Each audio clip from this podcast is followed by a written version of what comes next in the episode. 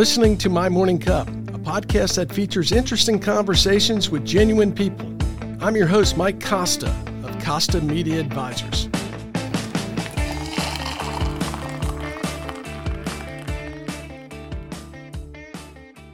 My guest this week is Tom Griscom, the former executive editor and publisher of the Chattanooga Times Free Press. Prior to his newspaper days, Tom was in the political arena as press secretary and close advisor to Tennessee's United States Senator Howard Baker. When Senator Baker joined the Reagan administration as chief of staff, Tom was brought on to serve as White House communications director. Tom, welcome to My Morning Cup. Before we talk about your love of Chattanooga, politics, and journalism, let me ask, what's in your morning cup? Well, I brought me a nice cup of cold water this morning. It's a good way to start the morning. Do you ever have anything else? In the morning? Yeah. Nice cup of coffee. Black, just one cup though. Just one. It gets me going. Now, as the day goes on, you'll probably find I'll have a decaf here or there because I've learned as you get older, caffeine doesn't help you later in the day. No, I, actually, I'm decaf all the time.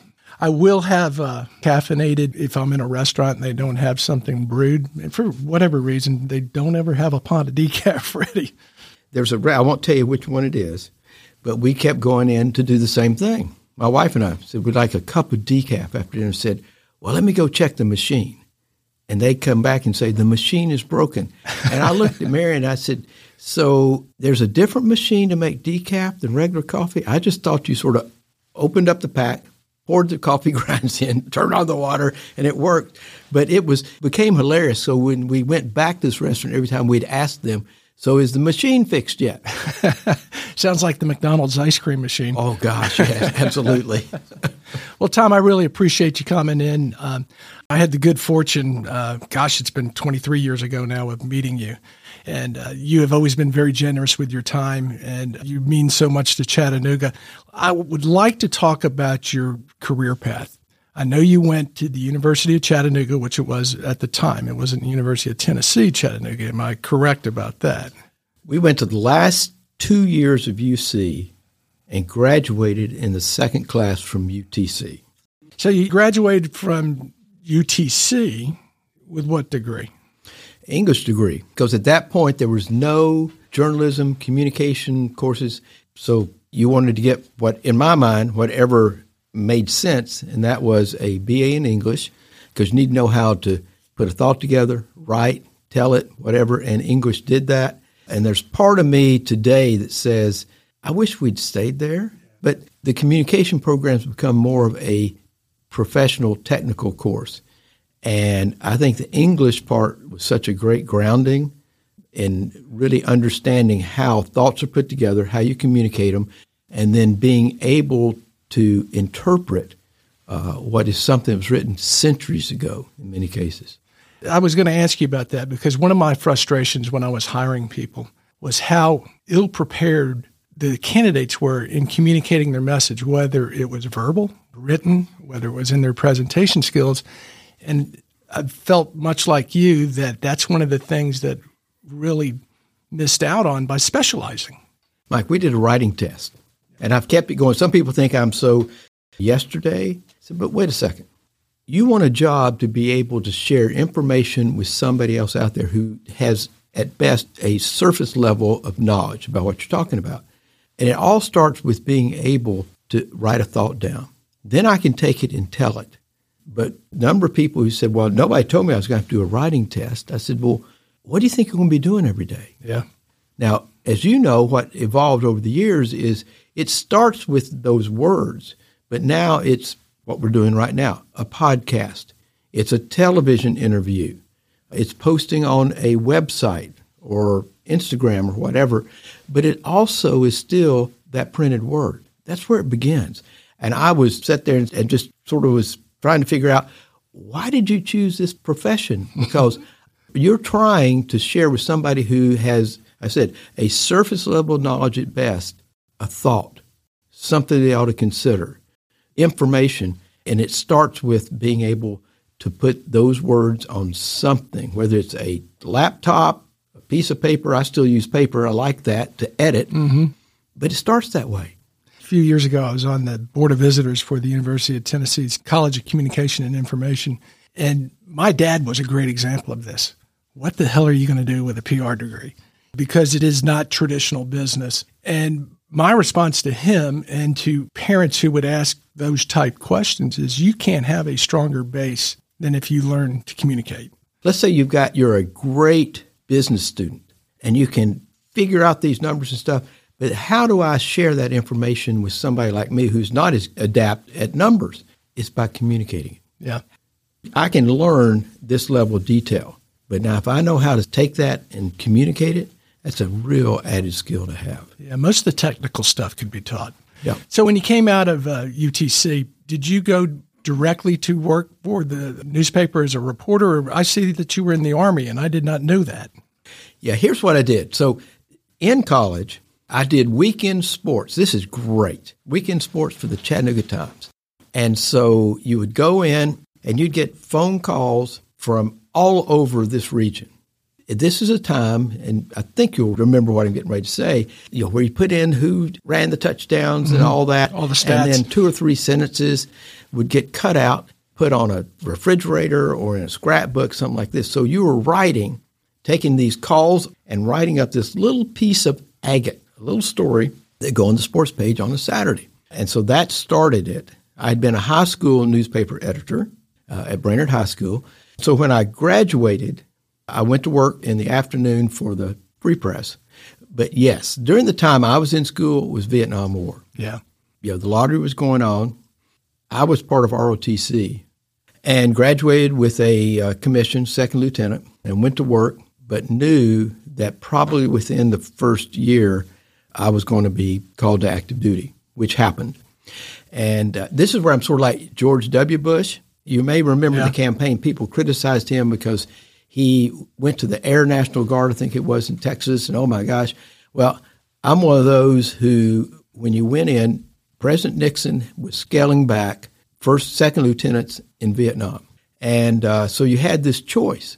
If you wanted to stay in the military, then you did a two year, was going to be a hardship tour to Korea, South Korea.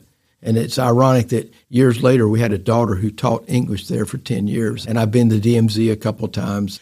But I had no intention of making the military my career. So you could do six months active and eight years reserve. And that's what I did. And so I was gone for six months, went to Indianapolis, Indiana, you know, in the side of the military that dealt with communication information, and then came back and continued then as a reporter at the Free Press.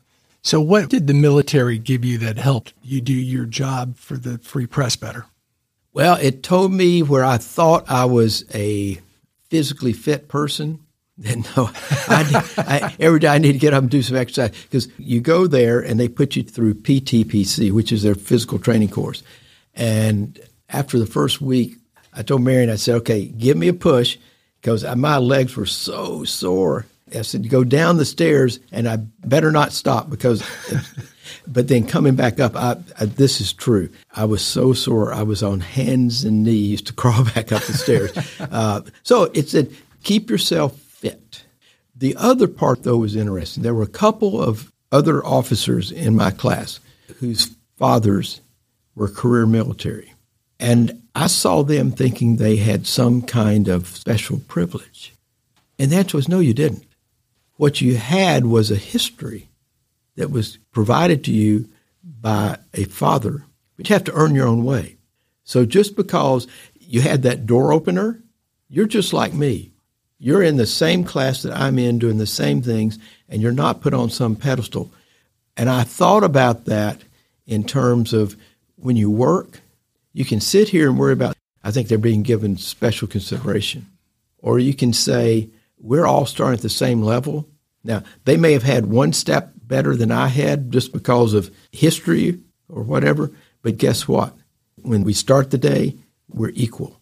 And I think that's an important point, not just for the military, but in business. It's that institutional knowledge that someone grew up around. So, use the example of entrepreneurship. If someone's parent was an entrepreneur, they grew up in that atmosphere and absorbed those things, as opposed to someone who didn't and really doesn't know where to start. They have this institutional knowledge through observation. And I'll give one more quick example.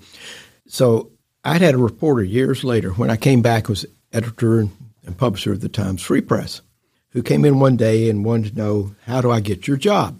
And I said, well, let me share with you where I started. I wrote obituaries. Now, we were at a point in time where funeral homes would put them together, or you could write your own. I mean, we actually went out and covered a couple of funerals because the, the write up was so fascinating. there was this person who was a hang glider down in Lookout Valley, and we read the obituary. So we went to this celebration of life and covered it. But it said, if you are writing the last three sentences about somebody's life, you've got to sum up whatever period of time they were here in three sentences. And you've got to be accurate because, again, I'll go back, I said this earlier, these are still things that got cut out and saved.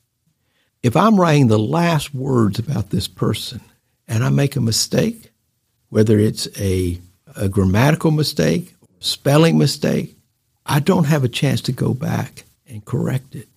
And I said, it teaches you to really care about the details, to really spend your time and not rush you can be on a deadline, but you can still pause, go back, look at it, and then send what you feel is your best work.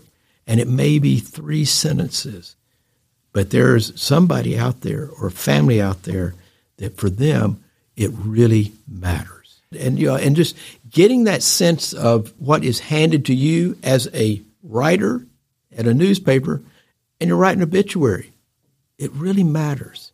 And it kind of goes back to the old journalism axiom of get it right instead of first. The KISS principle. Yes, keep it yes. simple, stupid. That's right.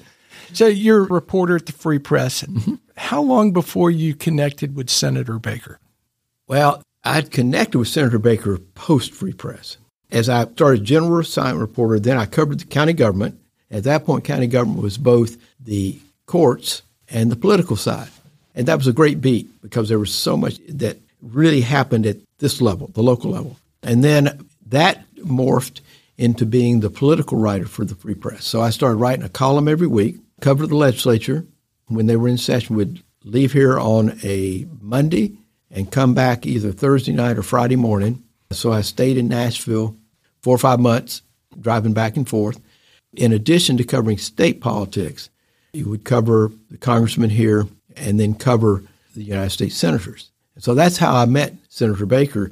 Is we went to Washington and did a whole set of stories on our representatives in Washington. I wrote these, took a photographer with me, and met him. Or when he would come in here and do news conferences, I'd show up. It was great to see him. I had no clue that Senator Baker really even would know my name, other than you know when he shows up in Chattanooga or some other events in Tennessee, I might be there. So you're doing your job. Right. And you're interacting with him. How did it come about that you went to work for Senator Baker and what year was that? So I had decided that uh, I could have stayed at the Free Press, but I probably had a pretty good idea of what I'd be doing 30 years later. Because uh, it's a family owned newspaper, which was fine, and you were going to butt up against the family. And I was not part of the family. And uh, writing politics was great, but there were other things I wanted to do. So I went to work in a political campaign and uh, got a phone call from Senator Baker's assistant. This is 1978. And Senator Baker had just voted for the Panama Canal, put it together, voted for it. Not a popular decision at that time, particularly right. in Tennessee. That's right. And uh, so I get a call from Doris Lovett, his assistant, says Senator Baker would like to talk with you. Can you come to Huntsville, Tennessee? And at that point, Huntsville was like driving through the country because you didn't have the interstate going up like we do now in Knoxville and cut over. And so I drove to his office, his law office in Huntsville, and go in, and he's on the phone. Doris says, he'll be with you in a minute. She says, he's off, go in. So I went in his office and sat down like we're sitting here, across from each other. And we're just chatting. And, and, and Senator Baker at that point was talked about and did end up running for president. And so he turned to me and said, Is there anything you want to ask me? And I said, uh, Yes, sir, there is. I said, Senator, you've got all of these people that you know in Washington that I know would love to go to work for you. Why me? And he gets up and he walks around. He says, Stand up. So I did. And he stood nose to nose with me and said, Young man, because I can see eye to eye on the issues with you. Meaning, I was five six. I am. He was five six and a half. and his press secretary at that point was a big person named Ron McMahon, who was tall, bulky guy, and it made Senator Baker look smaller. So when I got home, I told Marion, and she said, "Well, did you find out why he wanted you?" I said, "Yes, because I'm short." That's a great story. So he hires you based on height. Correct. But you end up being a trusted aide. Talk a little bit about that development of that relationship and how you earned his trust and, and really how you built that relationship into what it was. So, in this new job, and here's what I'm told by Ron McMahon he said, I want you to understand a lot of people have tried this job and they're no longer here. I thought, oh my gosh, I'm this young reporter trying to figure this out. But what it took over time, I mean, at the end, when all this was said and done, Senator Baker, I think, as you know, was the best mentor I still have, even though he's passed away. But it was being yourself because he was, is being able to listen. Uh, when he asked you something, if you didn't know, you said it. But if you could had something, share it. But you also knew when to be quiet and let him sort of think. But you also knew when he was looking for something, how to work with him to get things done that need to be done. I mean, he left the Senate. He said, Tommy, here's what's going to happen. He said, I'm going to be in some holiday inn someplace in Iowa, and I'm going to wake up and I'm going to look around and try to figure out where am I? and I'm going to call the room next door thinking, you're there. Then I'm going to realize, uh oh, I'm on my own. And I mean, it was a funny story to tell, but it was very reflective of, of Senator Baker. Not that he couldn't be self sufficient, he could. But he was at a point where what I did, what McMahon did before me, was to really be somebody that he had confidence in and was comfortable with so he could think about it and really focus on the issues that really made a difference for him and he trusted we did. I mean, he had the no. This is where the no surprise rule came from. He said, "I trust you. It's the reason I hired you, and I'm going to give you all this latitude to do your job." But the one thing I want to make sure is when that Washington Post hits the front door of my house in D.C., I don't want to open up the front page and find something there you didn't tell me about. That makes sense because if there's a level of trust you want to have, that level of trust goes a long way. But you got, if something doesn't work right, you got to be just as honest in saying, I may have made a mistake as you are when you know I hit this one out. Boy, this is a great one. That's such an important rule, whether it's politics or business. And if you're working with your boss, that no surprises. Well, you know, Mike, you have to remember what I said yesterday, today, because you, you just keep plowing the ground and yeah. and not too many people are adept at remembering what is it I said yesterday and and then that's when you end up tripping up. Yeah, absolutely. One thing you mentioned about Senator Baker and I'll move on from that him talking about leaving the Senate and just being in a hotel room sounds like he had a pretty good grasp on who he was, not entrapped with the titles and the office, but more of I'm just Howard Baker he talked about Huntsville, Tennessee as the center of the universe. I got asked and was pleased I got asked to write the last words about Senator Baker, his obituary. And I made sure that line was in there because for him, he would go home on a Friday after a tough week in Washington. And by Saturday morning, he was sort of back in who he was. And here he is. He's the majority leader of the United States Senate or the chief of staff of the President of the United States. He'd get in his car, drive down this little gravel road to where his law office was, and everybody would see him. It was like they called him Henry, and it was no trappings. It was nothing special in Huntsville. And that really mattered for him. And we knew when it was time for him to go home. After a couple of hard weeks, we said, we need to schedule him back in Tennessee because that's impact it had on him. But yes, he always said he is comfortable in his own skin, and there's no doubt about it. What did that mentorship mean to you, and why are mentorships important? Well, I'd had George Connor, who was a professor and an executive assistant to the chancellor at UTC. My great aunt had mentored him, so he be- became a mentor for me. He's the one who said, "You need to go figure out how to type." I mean, I did the two finger mod. While I'm working as a student assistant during the summer, he sent me over to typing classes at the university. But also, I had never really used a ballpoint pen. And I'm left handed, and I'm one of those left handers who writes upside down. Uh, went to school at the time where they told you everybody turned their paper like a right handed person. So I'd end up with the, the mess on my hand, whether it was a pencil or a pen, but particularly if it was an ink pen, you know, you'd smear it. So he said, I need to teach you how to use a ballpoint pen because he used one all the time. So when you sign something or use a pen like this, you put this blotter on it, things like that. And Senator Baker, I mean, I had a great family, but Senator Baker was like a second father. The twins we had, Mike, were premature. And this is back in the 80s. And it's nothing like it is now. And I'm going to digress one second. We did a story at the Times Free Press about NIC units. And the editor driving the story was all excited, came to me and I said, wait a minute, unless you've experienced this, I said, Mary and I did. We sat there and we watched premature twins and one of them didn't make it. I said, well, we're lucky ours did. But unless you've been there, there's a whole side to this story about a parent and asking yourself, did I do something wrong? Mm. And I said, so this isn't something to celebrate.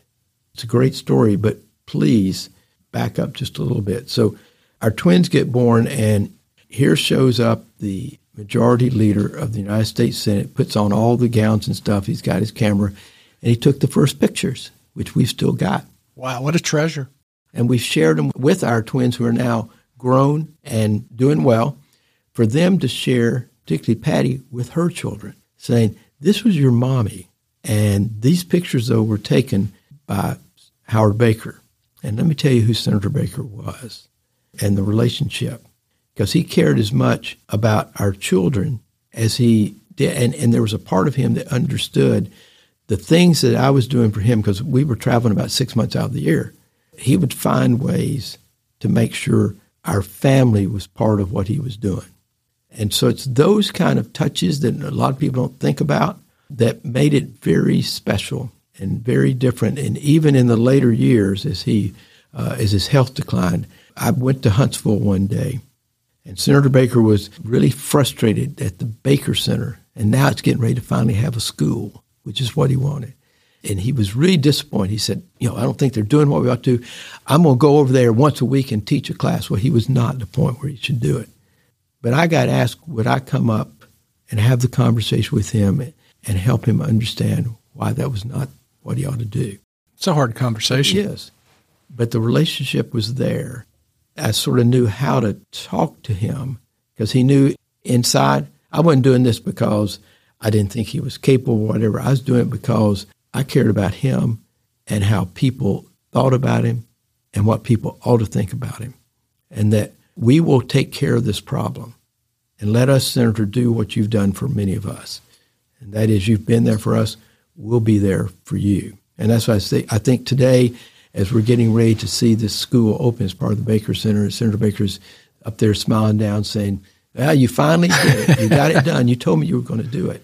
And uh, that's part of that relationship. There's so many pieces to it, Mike, that, uh, as I said, I still can remember things today that he said, taught me, helped me figure through, think through.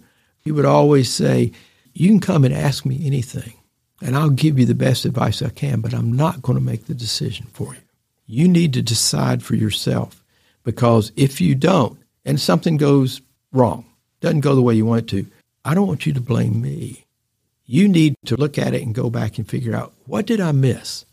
Did I cloud my judgment because I thought this was the best thing out there and, and didn't really think it through? So I will be your counselor, your advisor. We can talk about this, but you have to make the final decision.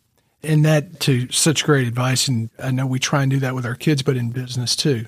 And you bring up the excellent point of I can't make this decision for you. I can counsel you, but you've got to make this decision because you got to live with this decision. And that's for these young reporters at the newspaper they'd come in and say, I've got this great opportunity. So what should I do? And I would tell them that same story. I said, get your piece of paper, put a line down the middle of it. On one side, why you ought to do it. On the other side, why you shouldn't. And you can talk to me. I will share experiences, whatever, but I'm not going to make the decision. I do have one more question about Senator Baker for you, and it's almost more of a clarification. He leaves the Senate thinking about running for president, and I think if I know the story correctly, he's on vacation in Florida, gets a call, we need you to come be chief of staff. You go with him to the White House as director of communications. But one of the stories that's associated with you is the famous line, tear down this wall. Can you tell that a bit? Yes. You learn a lot about yourself and the people around you and some of the people that you know have much more experience than you do and how they make their own judgments. So all that's tied into this. But I'm going to try to give you the Cliff Notes version so you got it real quick. We had sent an advance team over to Germany. And when they came back, they shared with us dinner stories with families that they had met in West Berlin that said at the end of the day, what we would like to have is our families back together because it's not difficult to get through the checkpoint, but coming back is really hard. And so that's the genesis of all this. We're sitting down talking about it, and and the speechwriters also reported into me at the White House. And so we had this discussion. And at one point, they said, "Well, maybe President Reagan ought to be like President Kennedy had been, where he used German." I said, "No, no, no, no, that's not Ronald Reagan." Uh, and all this stuff's thrown around. In the general tone, we know was going to be there, but the key piece was came from that story. So I had a page and a half that was put together that was the lead in, lead out that had this line there because we need to find out how the president would feel about it. The State Department was already opposed to it. Colin Powell, who is leading their efforts in the White House, told me he was not for this. Senator Baker initially was not either. But he went with me. We walked down uh, to the Oval Office uh, we, our offices were in the West Wing of the White House. I, by the way, I had the office that H.R. Haldeman had when he worked for Nixon, had no windows. and I have to tell you, the first day in there, I did look underneath the tables. For, I was going to say, did you have it checked? I didn't find any, but uh, but we walked down and handed President Reagan. There's three of us in the Oval Office: President, Senator Baker, and myself, and handed him this piece of paper. Told him what it was. Told him why we were there. He read it one time after he finished, there was never any question in my mind that this is what needed to be in the speech. We went back and forth over the next several months. Uh, State Department kept trying to, George Shultz kept trying to knock it out, all, all this. So, probably three or four additional times I would go back just to make sure, because you got Secretary of State doing that and they're talking to the president, trying to convince him not to do this. So, I just want to make sure.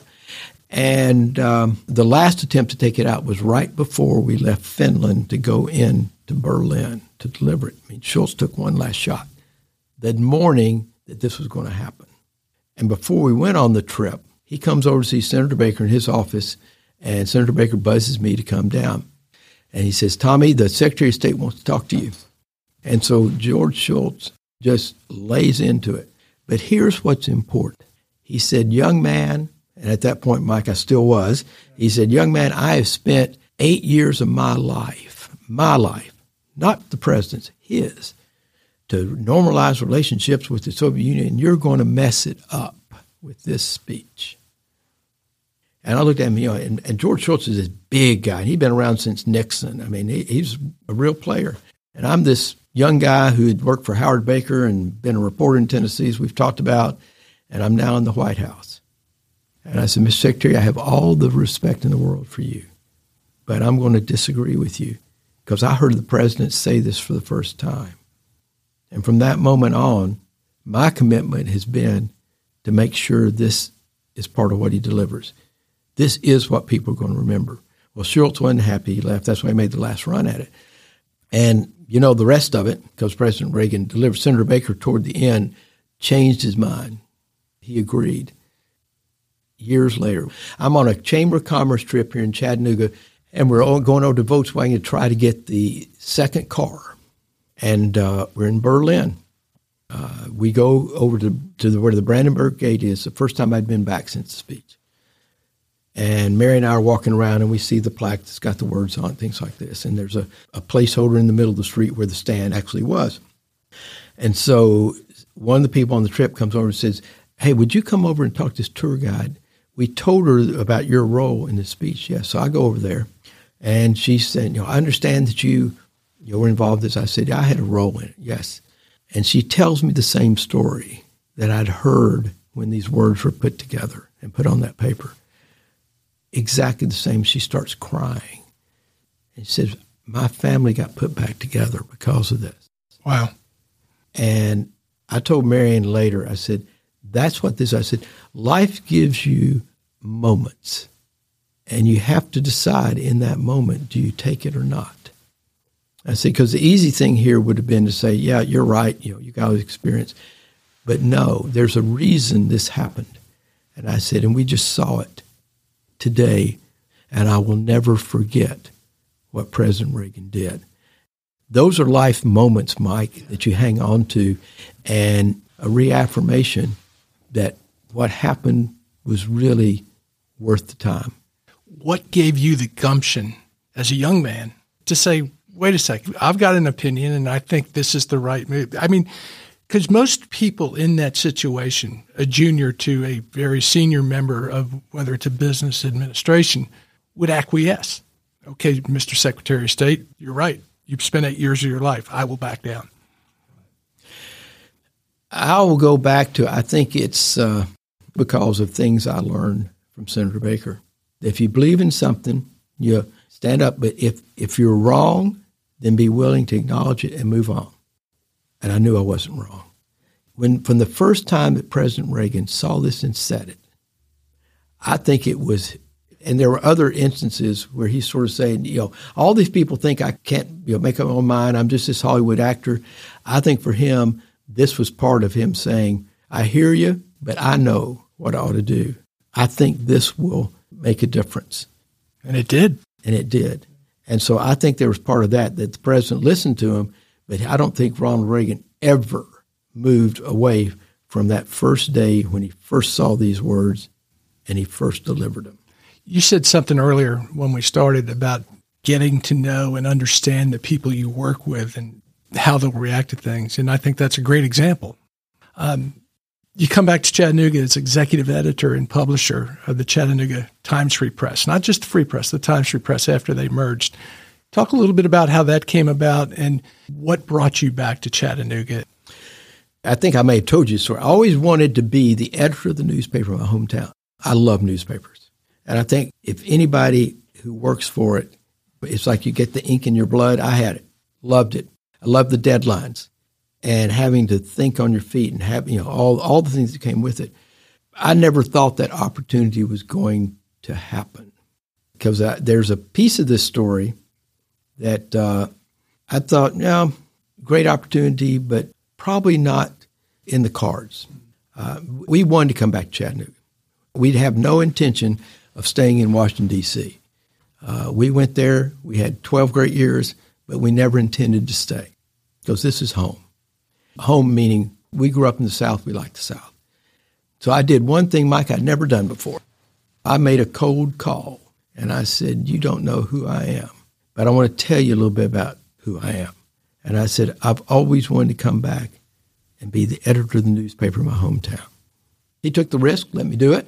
Uh, I remember the when I'm standing in the newsroom that first day, and here's the Times staff and the Free Press staff, and they were trying to talk about who won the war. I said, "Whoa, whoa, whoa, whoa, whoa wait a minute! Nobody won a war because you all are here. It's a new newspaper, so let's get out of whether the Free Press won or the Times won." But Pam Sohn, great reporter, uh, she's standing in the newsroom. So I get introduced, and Walter Hussman says, Does anybody have a question? Pam raises her hand. And she says, I want to know why he's here. See, because I was a free press guy, right. and I'd worked in politics, and I'd worked on Republicans, and so you had a bias. And I worked for R.J. Yeah. Reynolds. I'd done all these things, and so Walter turned and says, "Well, why don't you answer that to me?" And I said, "Yes, sir." And I said, "Pam, here's what I'll say: If in three months or so you don't know why I'm here, we'll have another conversation like we're having today with Walter." But I said, "Let me tell you, number one, I've always wanted to do this." never lost sight of what it meant to be a reporter and telling the stories of people so others can learn about them. But I said, I've learned this during my time out of newspapers for 20 years or so. You can figure out how to set up a story and really build a scenario, a context. And so if I want to go out and let's say I've got some issue with big oil, then I'm going to make the company answer all these terrible questions because this group over here has made these allegations. I accept it for fact. I said, so here's what I want to do. I don't have any problem with asking the company to have to explain what they're doing. I want to apply the same scrutiny to those who are raising the allegations. Let's tell people who supports them, where their money comes from. I said, then the reader gets to decide for themselves. But what we've done is we've stacked the deck. And I said, so my time in Washington or my time working at RJR, I said, tough issues. All I asked was, let's be fair, make your own decision, but don't accept because I don't like this. So this group over here is saying whatever I agree with is right.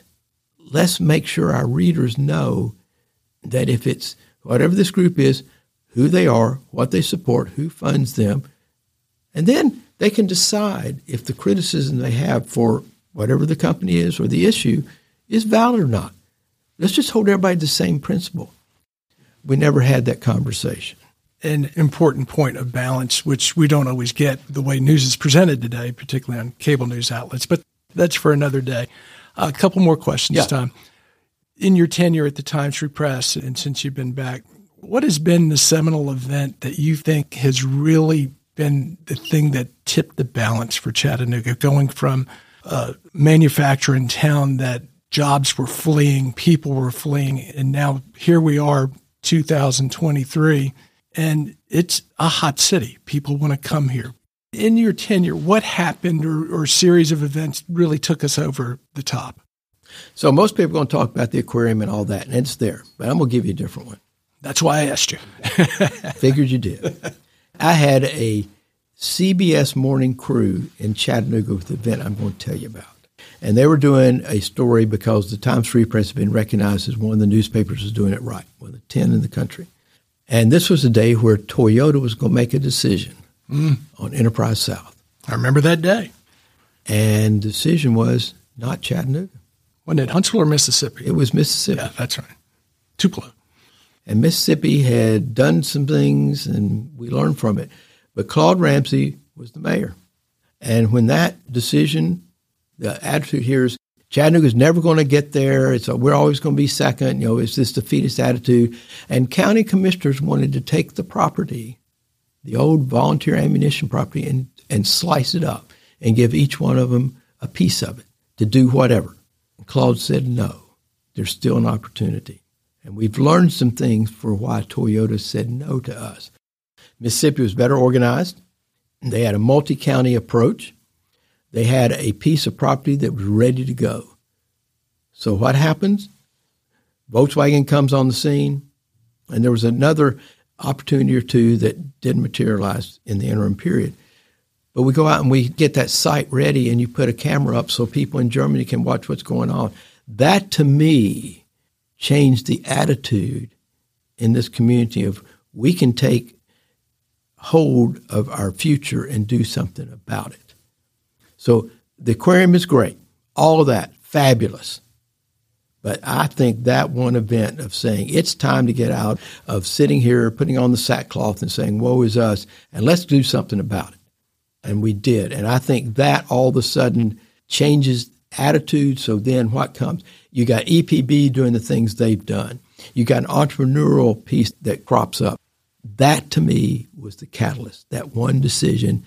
Well, yeah, let's just split this thing up, and you know, life will go on. No, kept it together, and the decision was made, and it was Volkswagen. And Claude had some of his friends, county commissioners, who really wanted this to happen, but he said no. He stuck by his guns. Yes, he did we had Todd Womack on the podcast a few weeks ago, and he cited the same thing, particularly with the camera of the land being cleared. So in Germany, they could see, okay, I, I see how they're serious. They're committed to it. We're doing something different. But we learned that because Mississippi. Well, we had a defeat, and you learn more from defeats than you do from yes, victories. you do. The old adage, fail forward is okay because you do fail at times, but you fail forward because you learn from it. You don't repeat it. Exactly. I've got one more question for you before I ask you. I do want to remind our listeners you've made it this far in the podcast. You're obviously interested, so subscribe and uh, you'll get one every week in good conversations like this that we're having with Tom Griscom. So, Tom, last question for you. I want you to think about this a little bit. What would you tell your 25 year old self is important for a happy life? Well, that's a good one. Because you can see as I pause, I'm thinking back over uh, that's been sometime somewhere back here in the rearview mirror, pretty far back. Um, I think it'd be these points, Mike. You ought to always have some focus or purpose in your life. You also need to be willing to realize I may not get to where I want to go as soon as I want to get there. But if the purpose is what you really ought to be doing, you stay with it and you work to get there. But you also have to be willing to recognize I never thought I would be involved in politics. I love covering it. You can see I never ran for office, but you got to be wise enough at that young age of 25 to realize there's a life in front of you. You work for where you go. And one thing that I know you and I have talked about before, other than the newspaper, which I've told that story, everything else that happened to me was not necessarily expected or where I thought I would go. So you got to realize there's people out there that look at you every day. How you conduct yourself. Do you show up? When you do, are you alert? What's your appearance? Do you care about uh, how you come across? How you actually perform your work? That those things are going on. And for me, that was the Howard Baker call. I had no clue that Howard Baker, as I said earlier, really knew who I was, other than somebody who showed up when he came to Chattanooga or whatever.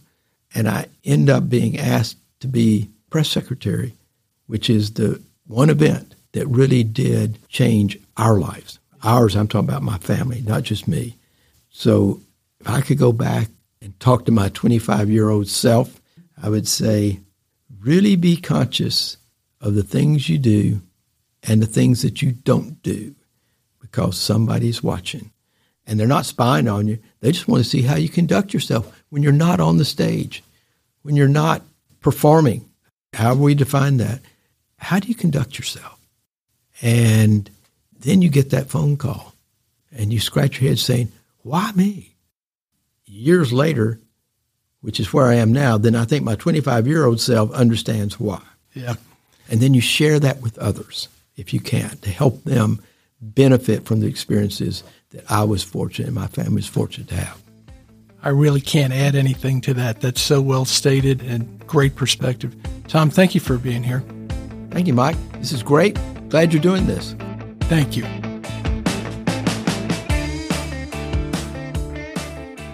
Thanks for listening to My Morning Cup, a podcast by Costa Media Advisors. If you liked this episode, please share it with a friend. I release a new episode each week, so be sure to subscribe on Spotify, Apple, Google, or wherever you listen to podcasts.